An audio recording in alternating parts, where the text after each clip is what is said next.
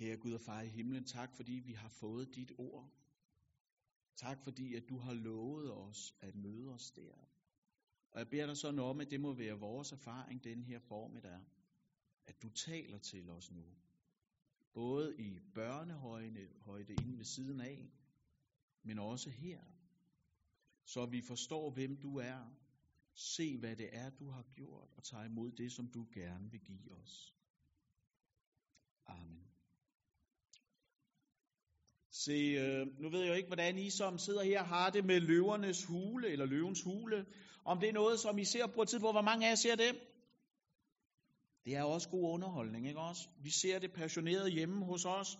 Det er fremragende underholdning. Og for i gang, så var der jo to unge gutter inde og skulle promovere en energidrik, som smagte bedre og anderledes, og jeg ved ikke, hvad den ikke kunne, altså spille skak og sådan noget næsten, ikke også? Og af moralske grunde, så endte Mia Wagner med at sige fra. Man kan vel godt sige, at hun punkterede den gode stemning lidt sådan, ikke også? For hun kunne ikke stå inden for det. Hun havde selv smagt, hvad det vil sige at være gået ned med stress. Og derfor ville hun ikke være med til at investere i, end sige promovere et produkt, der får folk til at gå ud over deres grænser. Som på en eller anden måde gør folk følelsesløse i forhold til alle de alarmsystemer, som kroppen rummer.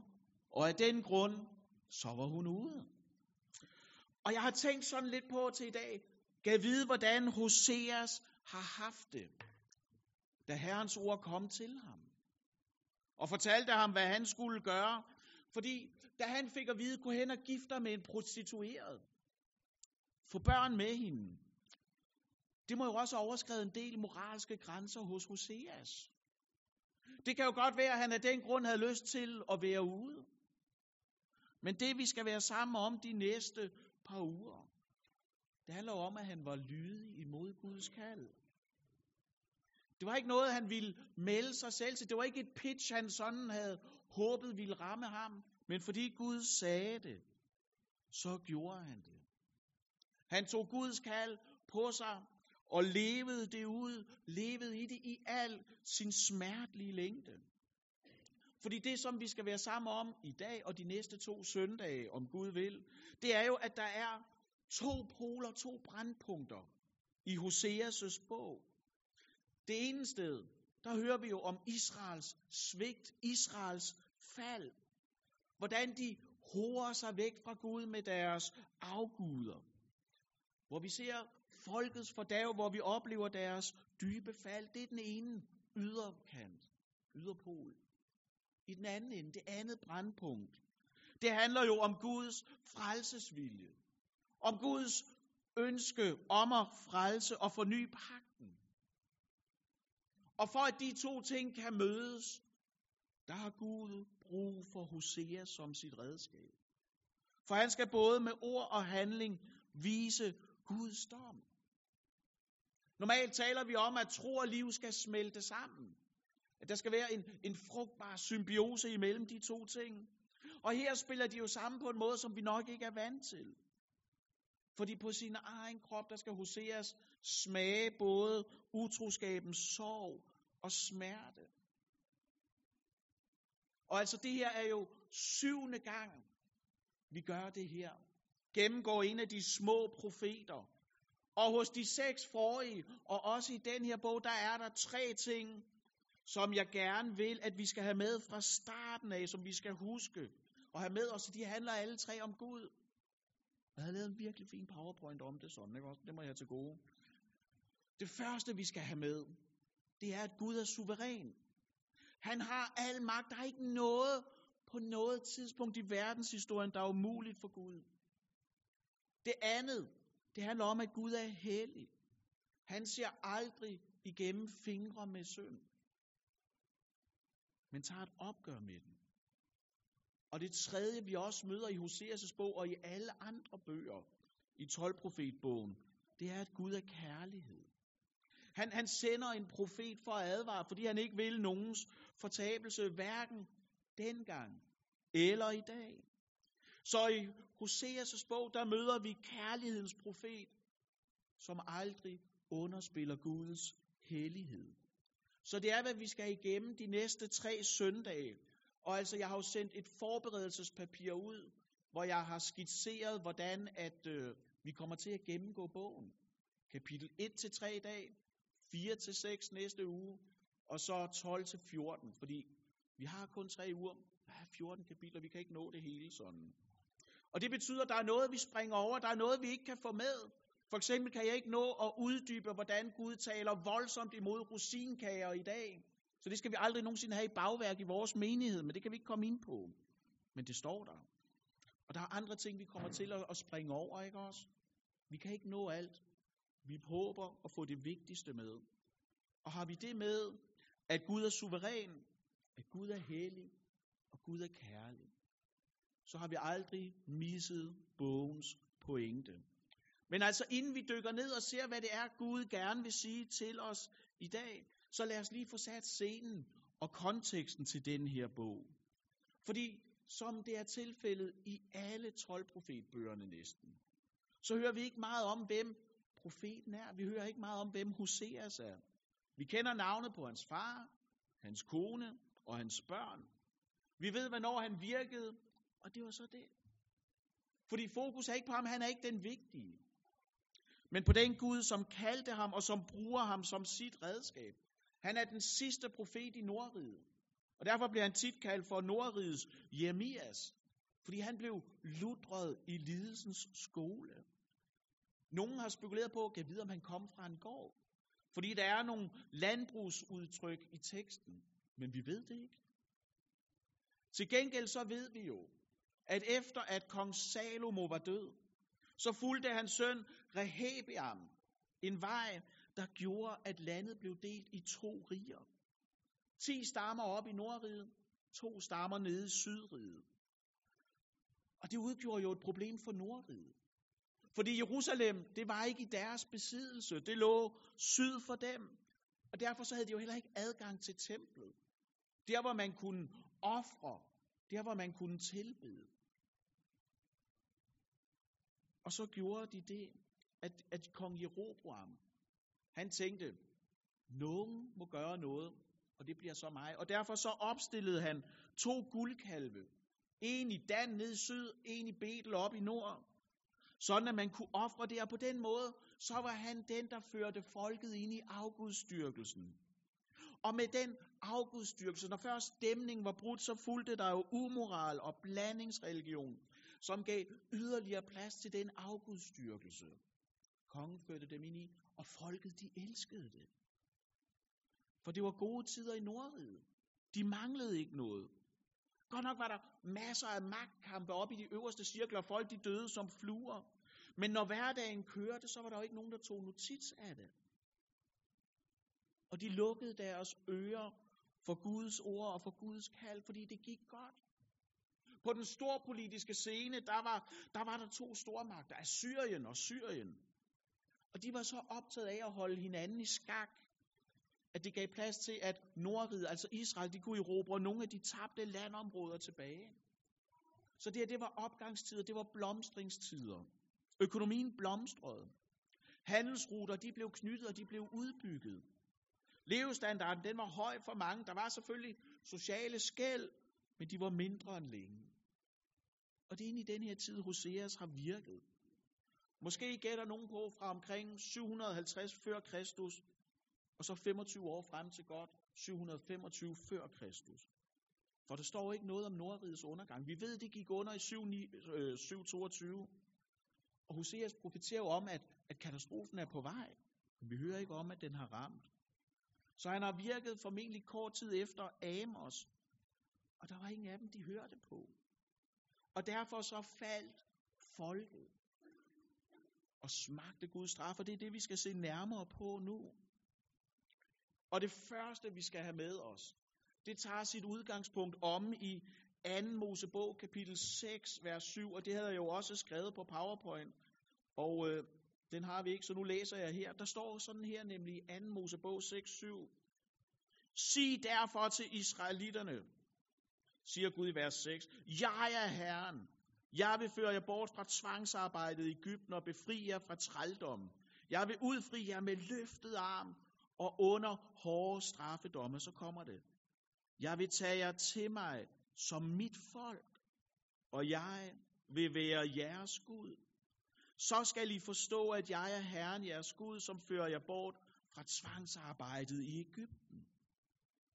Fordi allerede mens folket stadigvæk var slaver, havde Gud tænkt frelsestanker for dem.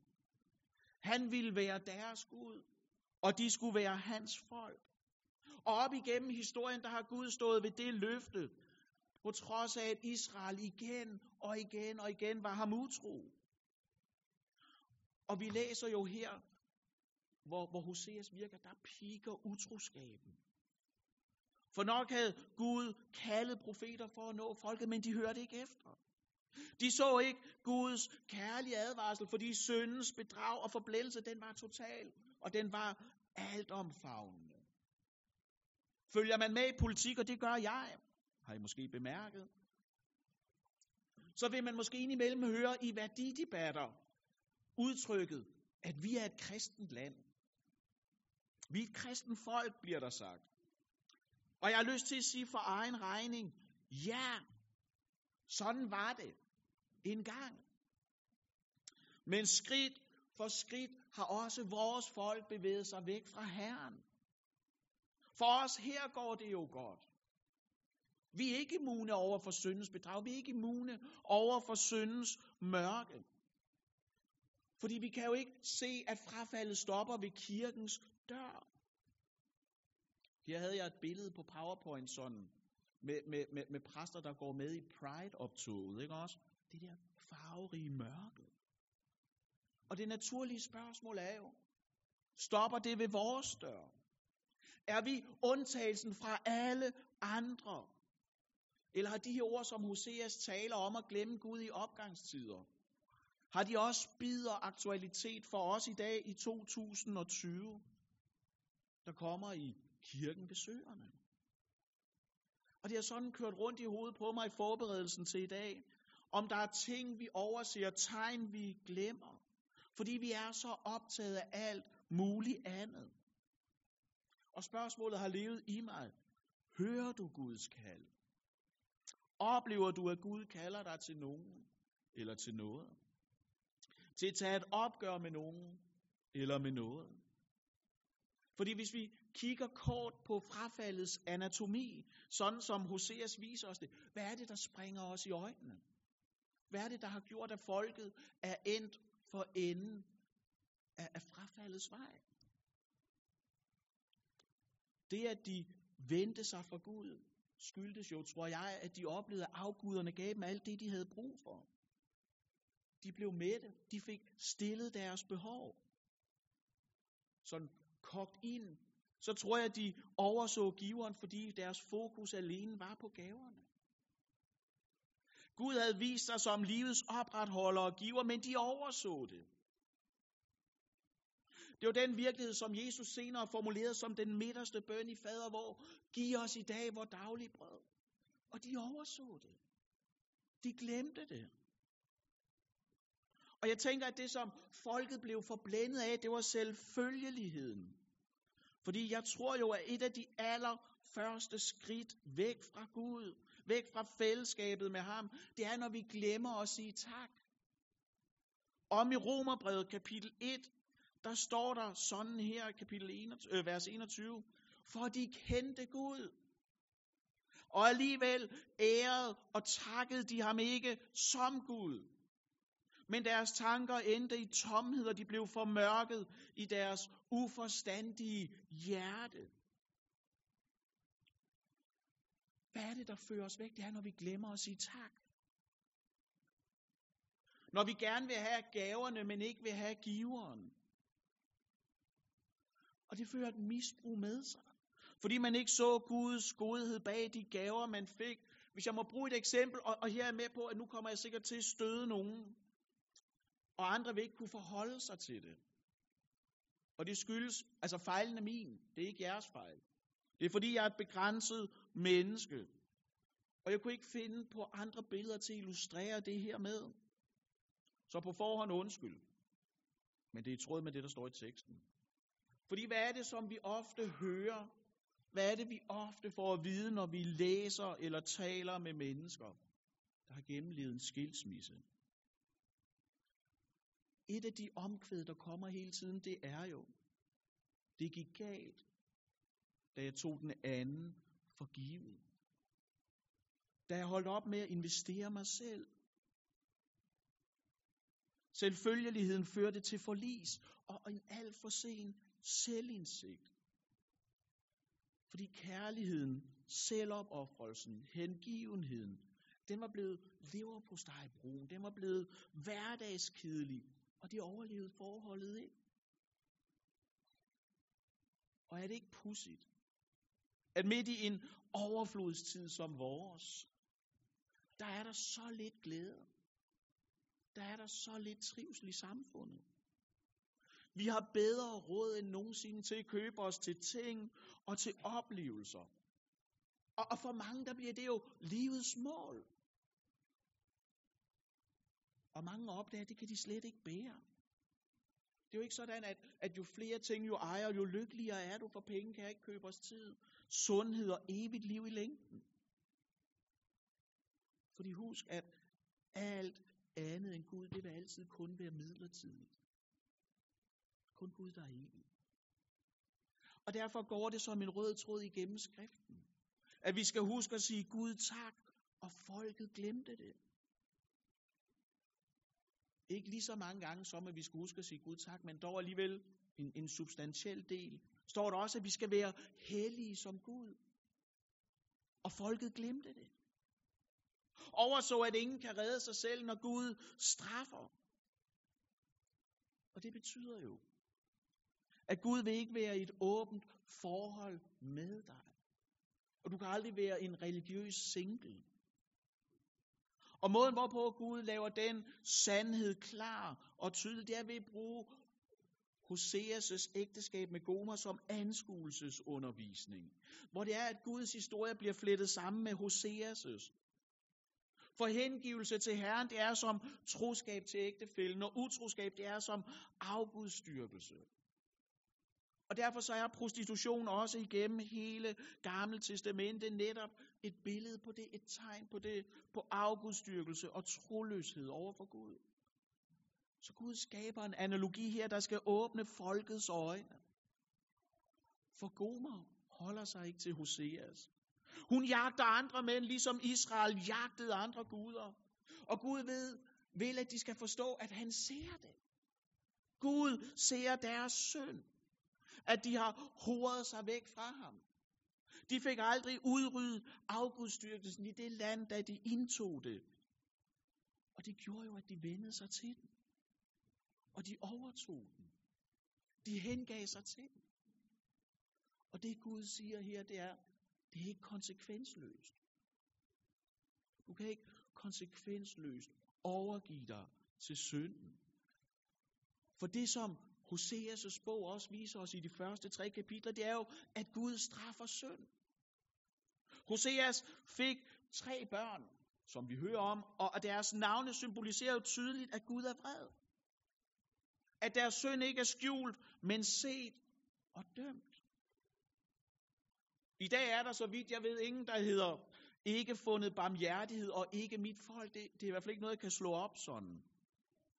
Men vi har et land, for hvem det gælder. Både dengang, men også i dag. Og det er jo derfor, at vi driver mission. For at folk må få at vide, at Gud har set dem.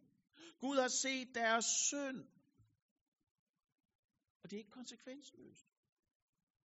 Noget af det, der gør, tror jeg, at folk tør synde i dag, det er, at der går så lang tid fra dommen bliver afsagt, udtalt til den fuldbyrdes. Og det giver os en falsk sikkerhed, det giver os en falsk tryghed.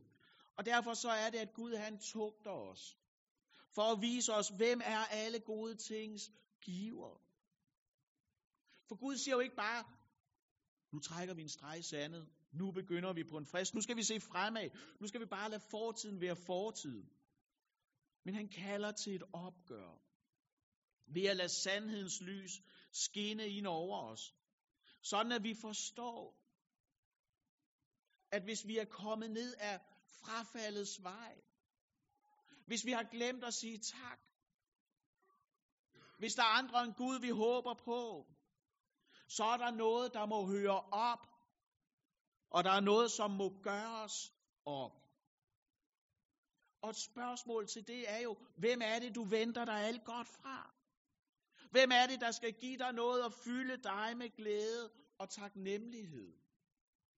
Vi synger en af de sange, jeg holder ekstremt meget af, og som jeg faktisk, nu vil jeg gerne øh, sådan øh, åben for jer, jeg faktisk altid hører, når jeg kører herned til kirken om søndagen. Du fylder mig med glæde. Fra sommeroase 2007, som den er på Spotify, det er en meget, meget fin udgave, ikke også? Jeg hører den altid, fordi det er den følelse, jeg har, når jeg kører herned. Du fylder mig med glæde. Hvem er det, du venter dig alt godt fra? Hvem er det, der skal fylde dig med glæde og taknemmelighed? Også ind i den hverdagskedelige, leverpostej, brune, grå hverdag, som langt de fleste af os lever i. For det, der skinner igennem her, det er jo, at som folket har sået, skal de også høste. Guds dom er på vej. Den kommer igennem naturkatastrofer. Vi ved, den også kommer igennem krig, hvor folket bliver ført bort. For Gud straffer frafald. Der er ikke nogen trøstepræmie i Guds rige. Er du ikke klar? Er du ikke i sikkerhed bag blodet, når Gud kommer med sin dom, så går du til grunde, så går du fortabt. Og derfor er det, at Gud han kæmper for sit folk. Længes efter fællesskabet med det, for han vil ikke nogens fortabelse. Heller ikke din. Og det betyder jo, og det er en af de her tanker, I gerne må tage med jer, når I går fra kirke i dag, at hvis du er væk fra Gud, så leder han efter dig lige nu. Og hvis det er tilfældet, så luk ham ind. For der kommer en dag, hvor, hvor, hvor eftersøgningen bliver indstillet. Hvor porten er lukket. Og dem, som står tilbage udenfor, aldrig kommer ind.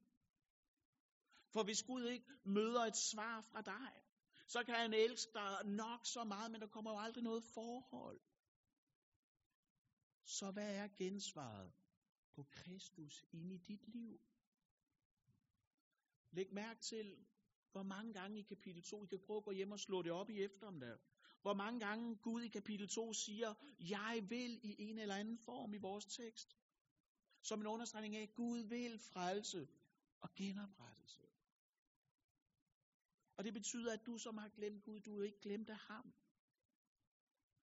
Men sker der ikke en ændring, så går du fortabt. Du må omvendes, du må tilbage til Gud og frelses. Og, og derfor taler Gud til vores hjerte. For han vil føre os ud af syndens og dødens rige. Han vil lave et exodus ind i dit liv, bort fra synd, og så flytte dig ind i paradis. For en dag, der skal alle mennesker i verdenshistorien, de skal tilbede den levende Gud. Alle afguder vil den dag være både meningsløse og hjælpeløse. De er gået under, de er væk. Og Gud vil, at du skal være med her i den tilbedende folk af mennesker, der på den yderste dag lovpriser Gud. Synger det slagtede lams sejrsang. Fordi Guds hjerte, det banker med en kærlighed, som vil forsoningen og genoprettelsen. Hvis vi læser hen i kapitel 8, når jeg slår op kapitel 11, vers 8, så står der sådan her, skulle jeg kunne prisgive dig, Efraim? Skulle jeg kunne opgive dig, Israel? Skulle jeg prisgive dig som Adama? Skulle jeg gøre dig som Seboim? Mit hjerte vender sig, og medfølelsen vælger op i mig. For du er ikke ligegyldig over for Gud. Og derfor kan vi opleve ind i vores egne liv, at Gud fører os ud i ørkenen, som er det sted, hvor Gud han vil lære os noget, hvor han vil, hvor han vil tale til vores hjerte. Hvor vi ikke kun skal høre det med ørerne og forstå det med forstanden, men det skal ned i hjertet, ind i det inderste af dig og din personlighed. For der kommer en frelsens dag, hvor det skal blive tydeligt, hvem der er Guds børn og hvem der ikke er. For på frelsens dag, der slutter Gud en ny pagt med folket. En park fyldt med tryghed og hvile. Det er et sted, hvor vi kan bo permanent, hvor der er ret og retfærdighed, godhed og barmhjertighed, hvor vi skal kende Herren og være hans folk. Hvor Gud med os bliver til min Gud og min frelser. For ligesom Hoseas måtte købe Gomer fri fra den verden, hun var endt i, for at de kan være sammen. Sådan har Gud også købt dig til at være sammen med ham. For vores håb er jo, at Gud elsker den uelskværdige. Fordi prøv at se, hvad der står, hvis jeg har en bibel med. Prøv at se, hvad der står i vers 17 om i kapitel 2. Der giver jeg hende vingårdene tilbage og gør Akors dal til håbets port. For her står der jo, at hvor der ikke er noget, der giver Gud. For her står jo, at Gud gør det sted, hvor synden fik sin løn til håbets port. For i det forberedelsespapir, jeg har lavet til dag, og som jeg har sendt ud på mailinglisten, og hvis I ikke har fået det, så kom lige op og tag fat i mig, fordi så finder vi ud af det. For i, i undervisningspapiret, det er forberedelsespapiret, undskyld, der skrev jeg jo, at man gerne måtte læse kapitel 7 i Josva-bogen. For at forstå det her sted nu, hvor vi nærmer os klimaks i prædikenen. For i Josva-bogen, der hører vi om Akans tyveri og hans straf. Han bliver stenet af folket. For der er et sted, hvor Gud har gjort op med din og min synd. Og det er på korset, hvor Jesus han hang med al verdens synd, også din. Fordi over i kapitel 1, vers 7, jeg frelser dem ved herre, ikke ved bue, svær og krig, eller ved heste eller rytter. Jeg frelser dem ved Herren deres Gud. Gud er den, der straffer, ja, men han er også den, der frelser. Gud frelser os fra sig selv til sig selv. Og han behøver ikke hjælp. For han frelser nemlig ikke ved magt, men ved en korsfæstet og mishandlet krop. Og derfor står der, at de skal vende om og søge David. Men altså prøv at høre, David var jo død for længst. Der er ikke noget håb i ham. Men der skulle komme en ny David. En fra hans slægt. Og som vi så juleaften, dem af os, der var her, så så vi jo, at Jesus er af Davids slægt. Det er ham, som indstifter den nye pagt, som besejles med blod, som et udtryk for livet. Fordi Jesus gav sit liv for, at vi skal leve. Og prøv at høre, Herren giver jo gode gaver til dem, der kommer til ham. Og den største og bedste er Kristus. For han har købt os med sit eget liv. Gud er ikke for stor til at være den sidste udvej. Løbet er aldrig kørt så længe du lever, for han lever, leder stadigvæk efter alle dem, som ikke er hos ham. Og det ved vi, for det står i Bibelen. Prøv at se, hvad det er, der står i vers 5 i kapitel 2. Jeg gør hende til ørken, til udtørret land, og lad hende dø af tørst. Guds dom, det er, at de skal dø af tørst. Og Jesus siger, den der kommer til mig skal aldrig tørste. Hvad betyder det? Den der kommer til mig skal aldrig tørste. Det betyder, at den der kommer til Jesus skal ikke være under Guds straf, men møde noget og frelse.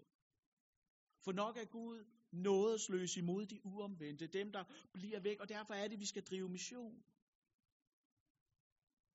Men for dem, der vender om, kommer til ham, de skal aldrig i evighed mangle noget. For har vi Kristus, så har vi alt. I al evighed. Lad os bede sammen. Kære Jesus, jeg beder dig sådan om, at du må komme og stille dig foran hver enkelt af os, så vi ikke kan komme udenom dig.